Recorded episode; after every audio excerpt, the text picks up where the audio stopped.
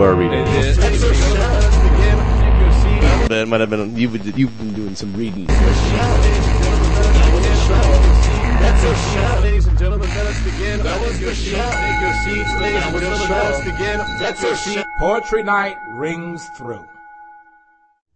All right. Well, then we will start with Miss Mary Eliza Crane. Let's welcome her to the stage.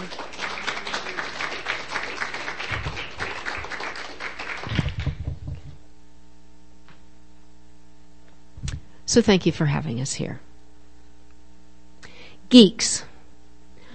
She doesn't like poetry. It's just dandelions blowing in the wind. Rather, superheroes, mythic creatures, fairy tales, and quarks. But her travels on the map run through galleries of inner bark, where beetles lay their eggs and incubate their young. I wonder why our most creative minds are writing code when all that's young and green can breathe the carbon from the air. And wing Samara, seeding maple with the wind, are nothing less than God.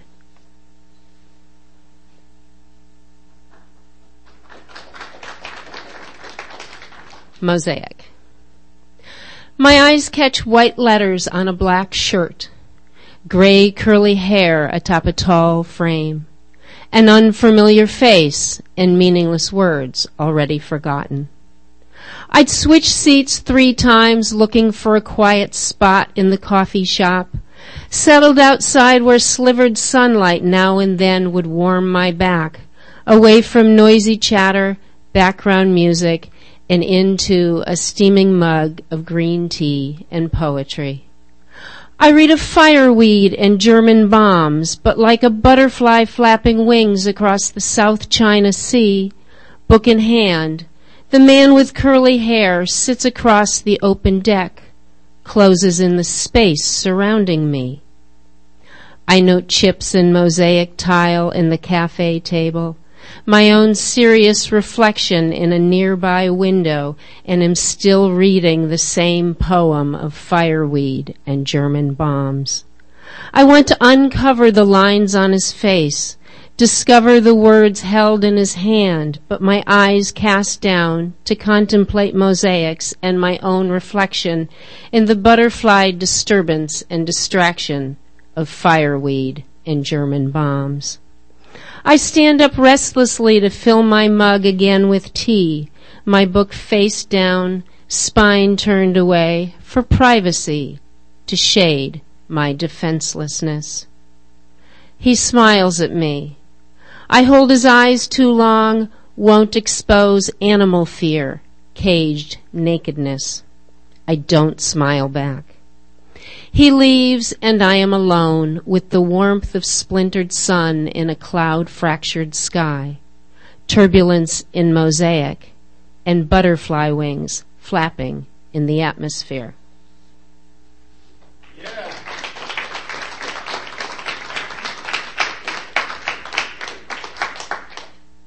Eggshells. Windows left open to the rain. Doors agape let insects in and out to gather against the screens. Spiders spin deftly into corners, drop clustered egg sacs. I cultivate a web of life. My children's cracked shells scatter across the earth like seeds aloft on the wind. I strain to remember robin egg blue cradled in a thicket hummingbird nestled on a berry twig. Time is not a metaphor.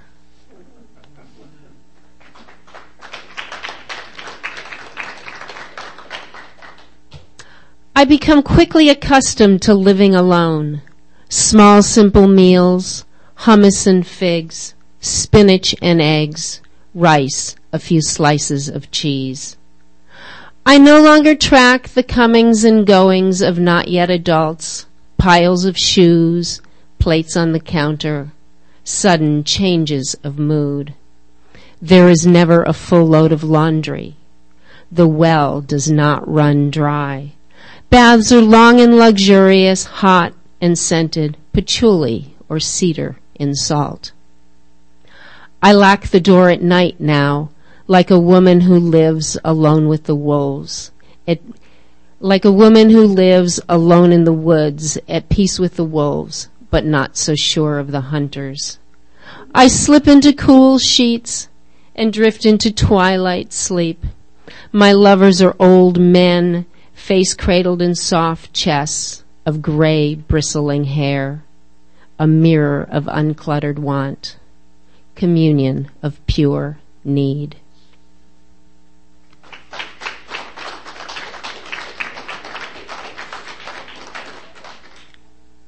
Six years later, she writes her divorce poem. I'm on an empty sandy beach, 3,000 miles from home, because this is where you ran to. Pent up whales escape with sobs and cries, sea otter, kelp, and heron in the dark. Our marriage wasn't supposed to fail, but I imagine everyone feels this way. As foreign to you as you to me, coming from the anxious Presbyterians, constant static background chatter of Germany and World War II, as if the intervening years hadn't brought us Vietnam and changed us all. They had brandy, church, cherry pies, and children they adored. What they really felt was left unspoken. What could you know of a rough and tumble childhood with alcohol, tangled hair, and unwashed floors, a surging tide of anger slamming doors? The years of therapy? You only knew us when we all came clean. Did you know how hard I struggled with every glass of dinner wine we shared until I stopped and left you scrubbing out your arteries alone? I still loved you like the river in the rain. But when our hearts lay side by side at night, you brought to bed your wine dark breath and all my child fears of death from loneliness and pain.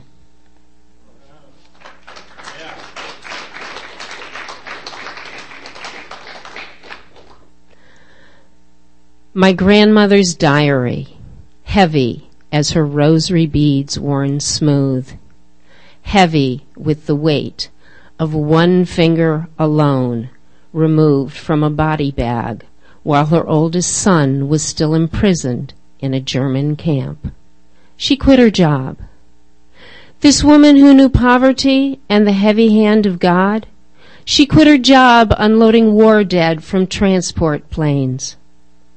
Catherine Boland Crane knew poverty and the gravid weight of her husband's heart attack. He saved a hard luck neighbor endeavoring to die at the end of an exhaust pipe. Instead, John died and left her with the gravid weight of babes in arms, her sister, four small children, and Jesus on the cross in every room. A small old house, a little spot of bottom land on the Mill River, the Irish ghetto in Florence, Massachusetts. Along with Jesus, she turned the other cheek. In Florence, Massachusetts, they make caskets, and the meek shall inherit the earth. The earth made of turnip, potatoes, and cabbage, Latin, and children. Weary fingers pointed towards a less than gentle God.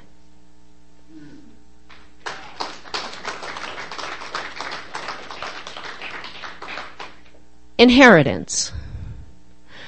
After our mother died, my brother called and asked about my dental work. She didn't know our inheritance would go to porcelain crowns and root canals. He was her oldest favorite. I was her middle least. Yet from childhood, we locked the bathroom door for privacy to share our tales of adolescent woe and not quite lost virginity. After our mother died, he was speaking in Perugia, found the town of Ficarola, sleeping in an elbow of the Po. He met a grocer named Manessi, whose father was Luigi, and was saddened not to tell her of her ancestral home. In our younger years, we drank and smoked, then both got sober. Later, We both got married not so well and then divorced. He wed again. He's by the beach in Narragansett. I'm in the mountains to the east of Puget Sound. Not so different from the days behind the bathroom door or poking one another in the car. Now we read one another's books and both love poetry.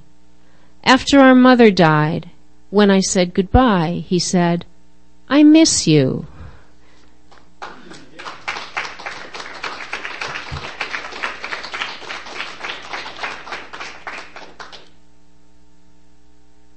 The secret of a perfect pie crust is white flour, Crisco, and Shirley's recipe from her 1929 home ec book. I was the only daughter-in-law she would ever have, and she did not want the skill to die.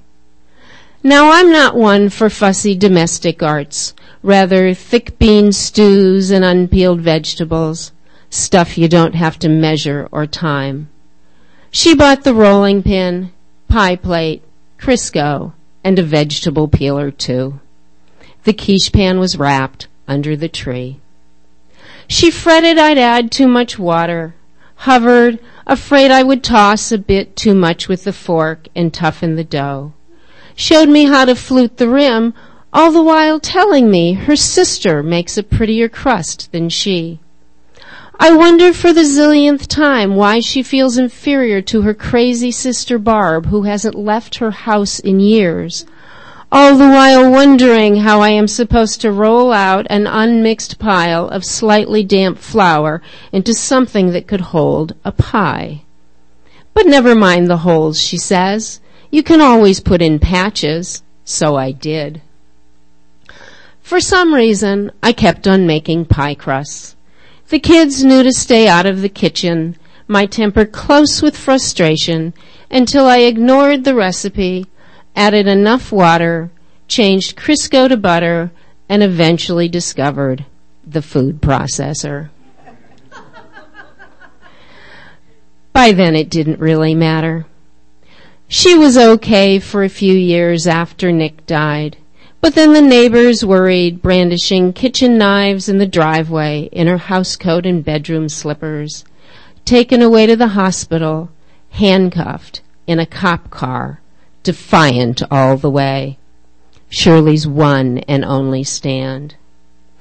I saw her last three weeks ago, hard to rouse, harder to focus, face no longer animated by expression. She hadn't recognized me in years. But her eyes opened for one short moment, saw a face she knew she loved and who loved her, lit the room with her emotion. It was our goodbye. She wasn't heroic like my father, or bold and daring like my mother, just a 1950s housewife with a sweet tooth, the kind of mother other people had. With a tattered grease-stained paper tucked between the pages of a book, she somehow became mine. And that's for Shirley Smith Roman, who died in 2009.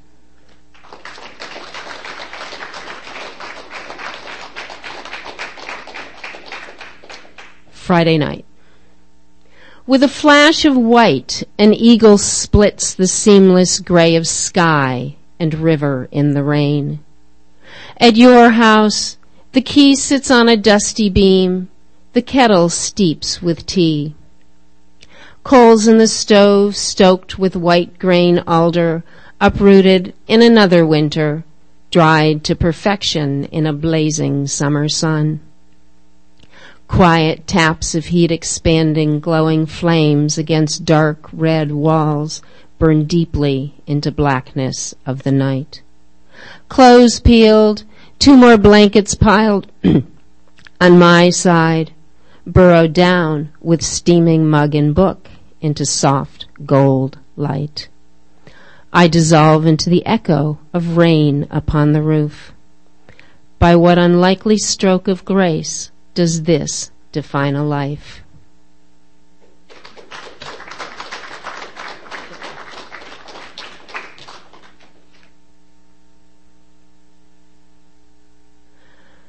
The canopy encloses in elemental hues of green and gray.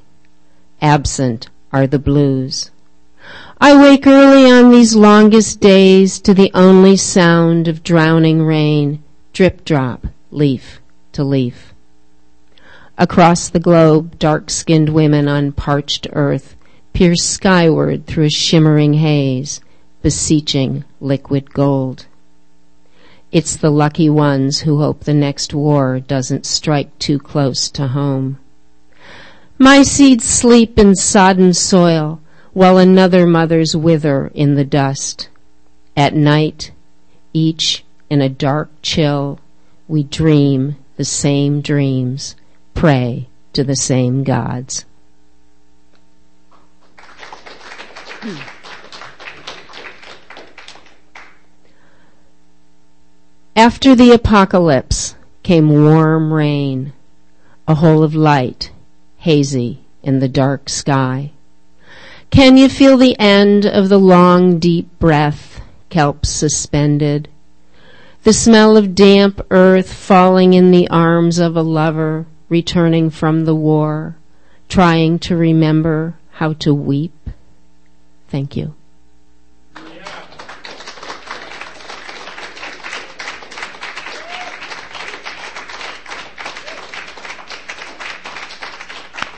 Mary Eliza Crane.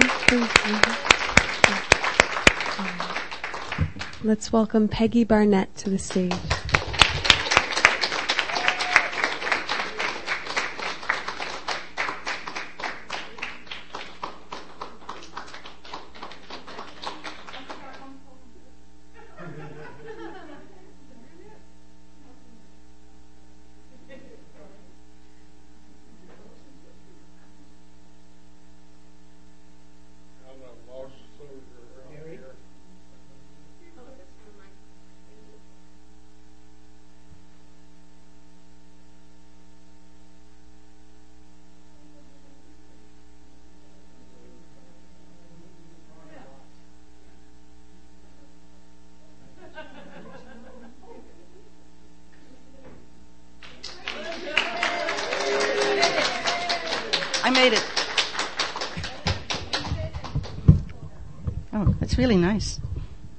Mic is very nice, huh? Yeah. Okay, well, my uh, my book is about uh, my memoirs. It's of growing up in uh, Queens, New York. I was born in 1945. My parents arrived in Queens from the Holocaust in 1939, and uh, I grew up in an Irish and Italian working class neighborhood and went to public school there. And these poems are, were written for my daughter to kind of keep her, to keep the knowledge going of what it was like growing up at that particular time. And I try to do it with humor. There was a lot of pain, but I try to do it with humor. And uh, this first one is called the longest word.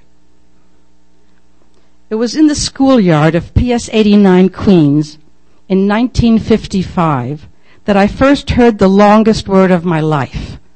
Anti-disestablishmentarianism. Ralph Hammerbacher said it fastest. Anti-disestablishmentarianism.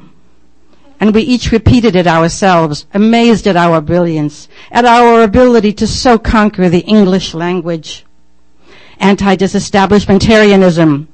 We whipped out the word while sitting at the soda parlor counter, the jukebox playing Bing Crosby singing, Would you like to swing on a star?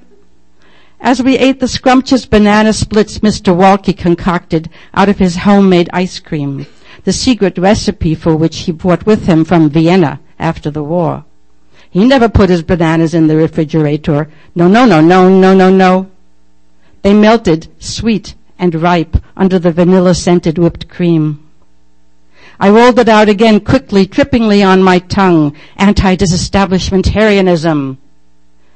But it wasn't bigger than the word we had learned yesterday in science. Hydrogen. That word was really scary because it was followed by the small word bomb.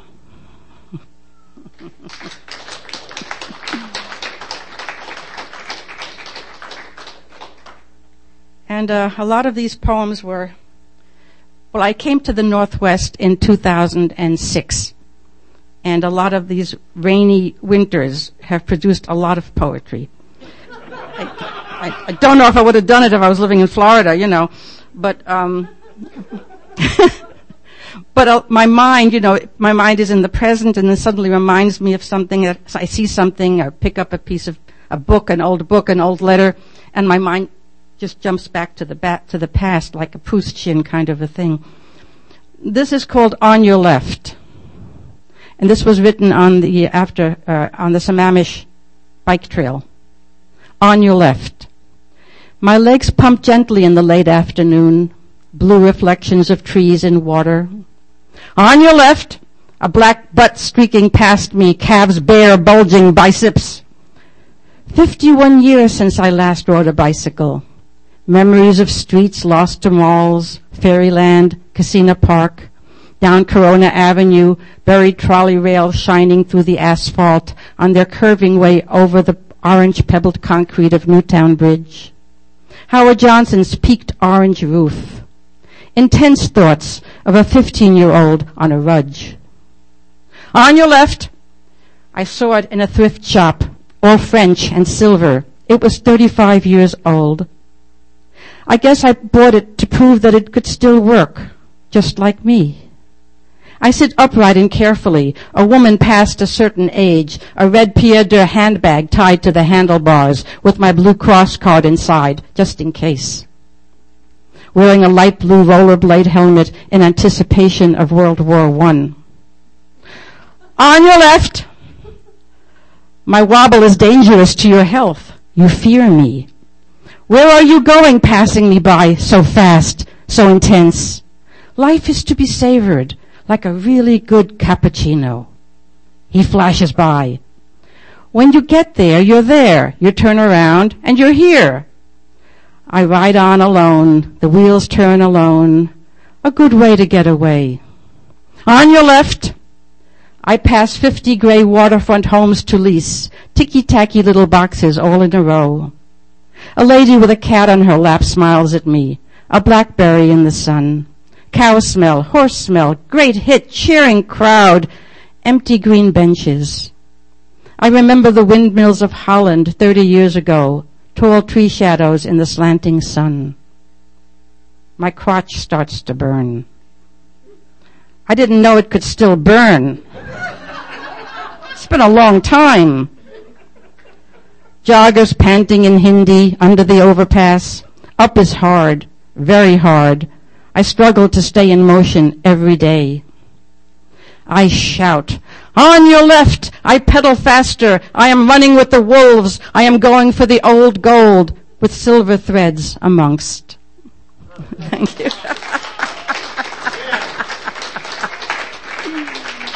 uh,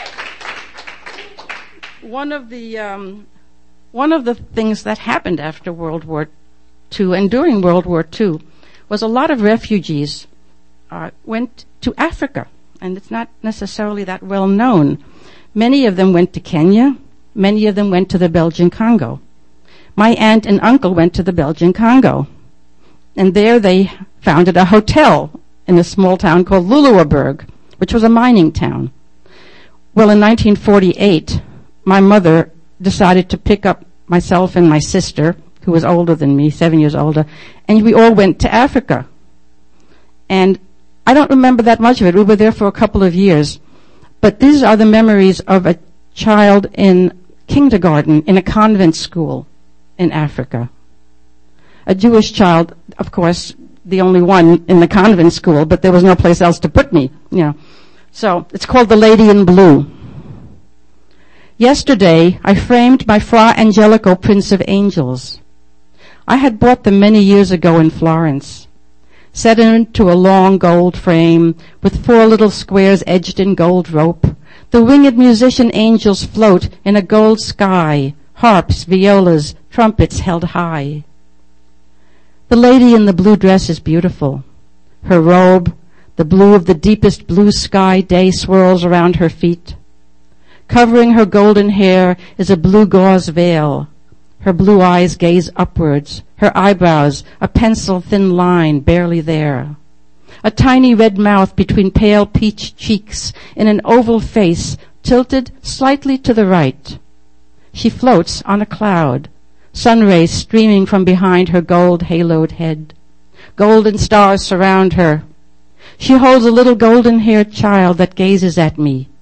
A gilded frame of lilies in green leaves winds around the edge of the card, the size of a playing card, given to me by Sœur Anne Marie, the nun who is my teacher. It is a painting of the Virgin Mary, but I don't know that. I'm the little five-year-old Jewish girl in the jungle with no other school to go to than the local convent Catholic school. My sister takes me every morning on the back of her bicycle. When it rains, great big drops one by one spaced far apart turn the road to mud, so we walk instead. I love the picture of the lady in blue. She's so beautiful. But my mother takes it away after she finds out that I have been to confession. On my knees at the altar, had opened my lips for the wafer of no taste to melt on my tongue, had sipped sweet wine from the silver chalice. After that, I sit in the back of the church, the outcast alone in the dark, denied the warm light of the candles, the ancient smell of frankincense and myrrh. The language is French, and thrown on my own devices, I struggle the best as I can. A sheet is hung between two poles, and voila, a puppet theater in kindergarten. Our shoes are the puppets. One by one, the children duck behind the sheet, put the shoes on their hands, hold them high up for all to see, and make them talk and sing. Ainsi font, font, font, le petite marionnette. The nun never calls on me to sing. I still have the little paper notebook, the words, the art graphique printed elegantly on its now brittle brown cover. I still see it on the wooden desk I shared with a little boy who once peed in the classroom, a wet puddle spreading under us. Sister was very angry. Inside the book is my artwork.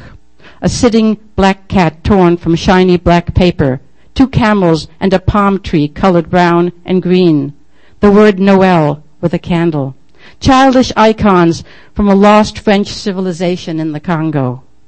How strange then that my mother chose to pack it and bring it back with her to New York so that I could now re-find it in Maltby. To this day I love images of angels, blue veils with stars and halos, feathery wings on their shoulders. They are the messengers. I see them climbing the ladders between heaven and earth, their toes barely touching the rungs as they rise upwards. I see myself with wings.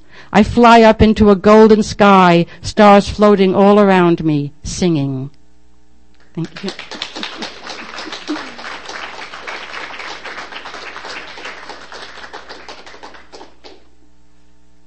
okay.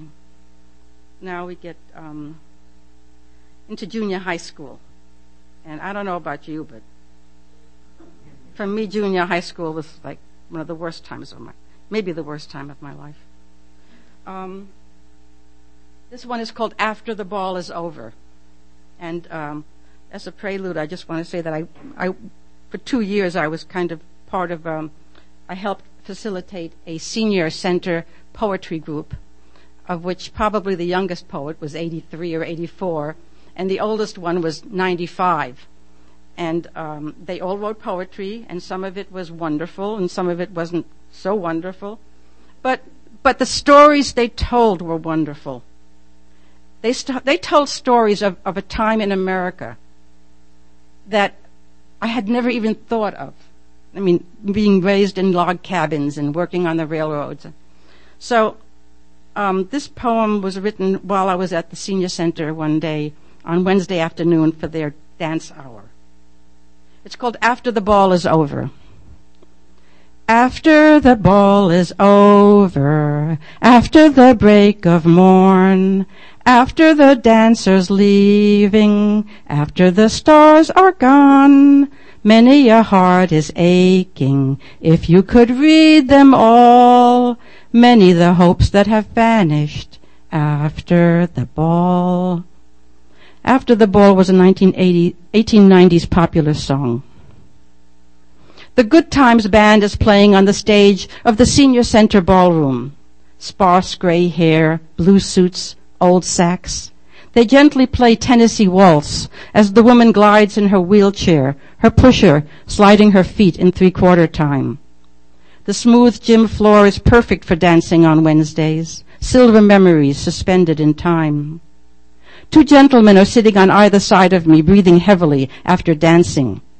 Gnarled hands on knees, smooth bottomed shoes, striped shirt bellies curved over western belt buckles. She's in her 80s in a blue spangled sweater, shiny black pumps with straps, silver hair and a beehive, still a hoofer and very picky about her partners. The band picks it up with Sweet Georgia Brown in a quick two-step. Feet in reflections move faster in small circles. Everybody's doing it, doing it, doing what? Everybody's doing it, the turkey trot. Chests heaving, hips hurting. After an hour, the crowd thins, leaving the floor to the more hardy. The slim younger couple in their fifties enjoy the afternoon. Accomplished dancers, he leads her backwards, palm tight against the small of her straight back. She in her little black dress, calves like closed fists. I admire the brave ones, women blind to the ravages of age, not afraid, like me, to say yes to an older, older man. What could possibly happen now, mother? Coat hangers put away, the old molly blooms of the ballroom. Yes, they say. Yes. Yes. There are still those of us who sit in chairs on the side and watch. I put my head down remembering. I'm 13 in the huge gym for my junior high school graduation prom, the awful band playing blue suede shoes. I stand with excess crinoline sticking out, a corsage on my pointy left breast, no one asks me to dance. We rejects stand with our arms crossed over our chests, weight on one leg, the other knee bent. I turn my back on a blonde, slow dancing girl. Later, I look across the room and see her resting on the floor, her back against the pale green tiled wall, her frilly skirt hiked up on her bent knees. A red stain is showing on her white underwear. How am I to deal with this painful vision? Tell her and end what is available for all to see with death by embarrassment? Not tell her and continue the exhibition of her womanly shame? Eyes quickly look and flick away. Boys have now parked themselves to see and snigger, grins among the pimples. I move to her, bend down my face to her face, telling her, watching her eyes widen in horror. Her legs snap down. I walk away. Later, on my way to the bathroom, I see her in the hallway, face to the tile wall, crying on her fists. But what can I say? I have said enough. So I leave the dance, walking the long walk home alone in the humid, darkening night, my new white flats scraping the sidewalk. And the band plays on with dancing cheek to cheek as I watch Fred and Ginger dip and sway, feet tripping to the foxtrot, pacemakers working overtime.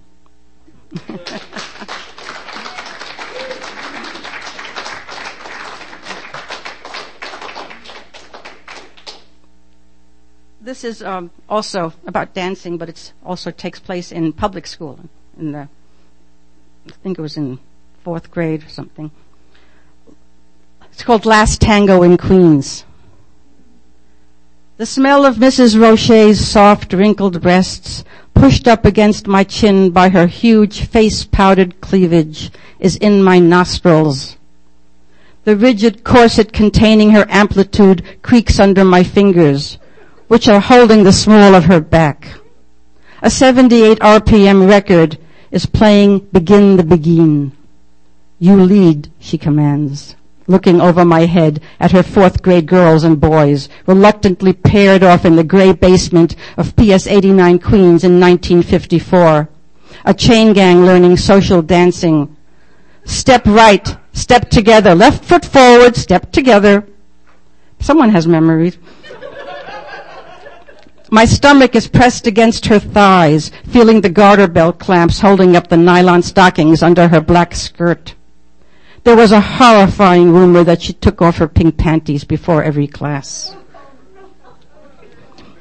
My mother taught me how to dance before I could walk, with a Viennese waltz around the room as he hummed the Blue Danube waltz. Da da da dum, da dum, da dum. La Cumparsita initiated an Argentine tango with dips across the living room floor, a Cuban cha-cha-cha. I knew them all by the age of nine. Mrs. Roche had watched me and noticed.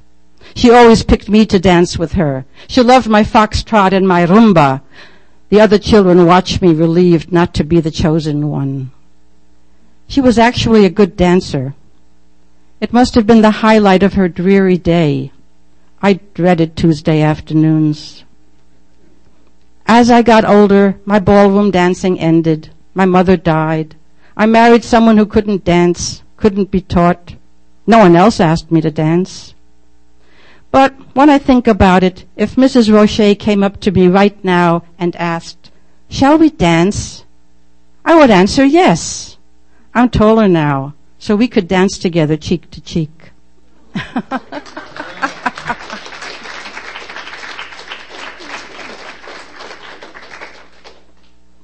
um, my father took me to Coney Island in the summertime all the time. And we would get on the train and uh, go from Queens out to Rockaway and to Brighton Beach. And this was um, a memory that I had of, of Coney Island back in 1952. The sand was so hot that summer of 1952 in Coney Island that I sat under the boardwalk with my father, where the sand was damp, smelling of old seaweed and Coney Island whitefish and melting wax cups. Shadows of moving feet above play black notes of music below. Holding his hand, we walk the midway. John Henry's hammer bell clangs as screaming riders sing to Calliope ragtime.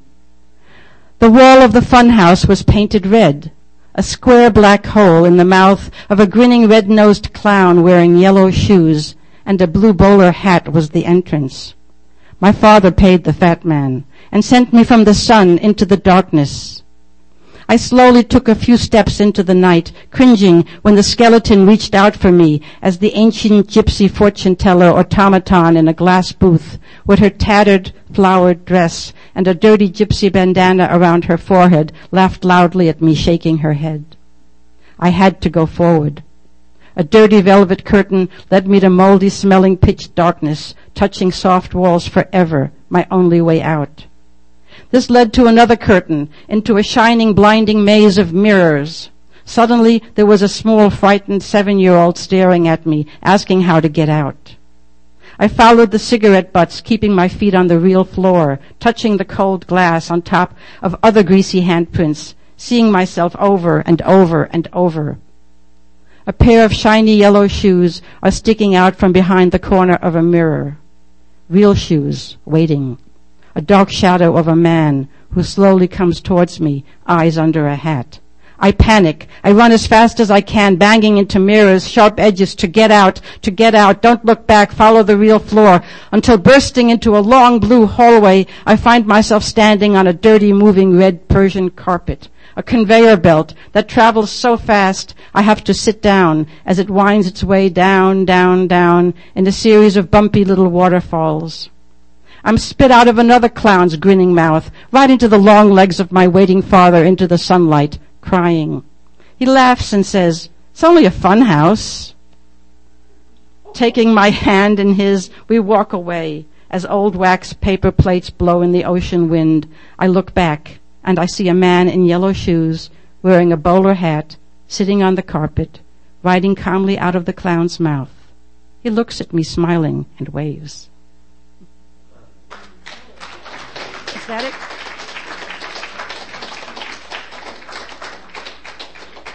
So, I don't. Do I have still have time for one more, or how are we doing on time? Yeah. Okay. All right. This one is kind of my uh, epiphany about leaving New York and coming here, and um, it's called crossing the river. We were very tired. We were very merry. We had gone back and forth all night on the ferry. That was from Recuerdo by Edna St. Vincent Millay of ni- in 1922. Sitting on the Kingston ferry on a clean formica bench at the large yellow table, the motor rumbling and humming under the cars and pickup trucks, neatly lined up on the lower deck like little ducks, the coffee smelling good, looking out a large picture window at the broad expanse of Puget Sound, wavy blue in the setting afternoon sun. I wonder at the simplicity of it all, the space of it all. When I die, I want you to take my ashes to the Staten Island ferry. Get on board and find a wooden bench. Take the ride from Manhattan Island to Staten Island. Get off on the other side and pay to go through the turnstiles again. Then take the ride back. Carry my ashes in a square white box tied all around with cotton twine, as if it was the bakery box full of Danish. We took when we went to visit Aunt Matilda. Listens to the engines roaring so loud that speech is impossible. As ketchup-beaked seagulls raucously fly around, dipping and diving and squawking like the noisy, ill-natured New Yorkers they are. The wooden deck outlined by metal rails barely contains the riders crossing the Hudson, whose current pushes the boat sideways, as if wanting to take it along out to the sea. That summer of 1958, I went with some music and art high school friends to ride the Staten Island ferry. We carried our guitar cases to a wooden bench and sitting down together began to sing songs of love and union maids and atomic bombs and terriers and dancing in the city square. As the river's wind blew our hair sideways across our faces, sidelit with the gold light in the setting afternoon sun.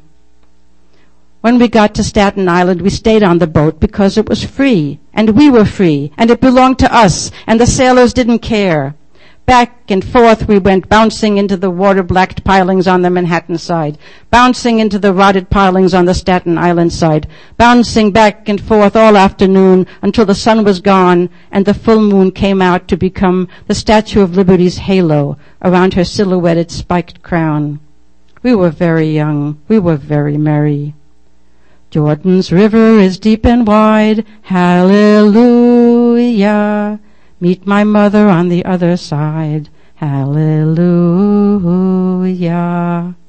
Ask the captain to blow two long tones of his horn to mourn me as you throw wide the box of my ashes into the water on the seaward side of the boat and watch it swept along by the rushing dark current to that place where the Hudson meets the East River and caught by that maelstrom that is the confluence of the events of my life. It disappears down and down into its whirling depths. Thank you.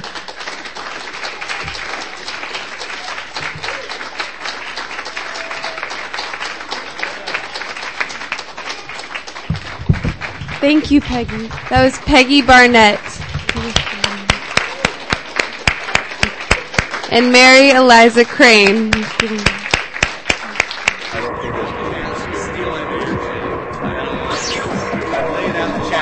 steal my air. I don't want to do it.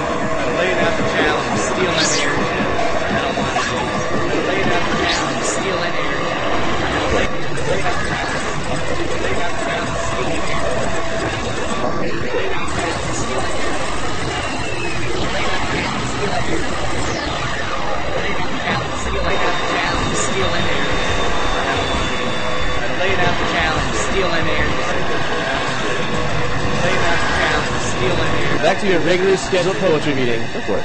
Go for it.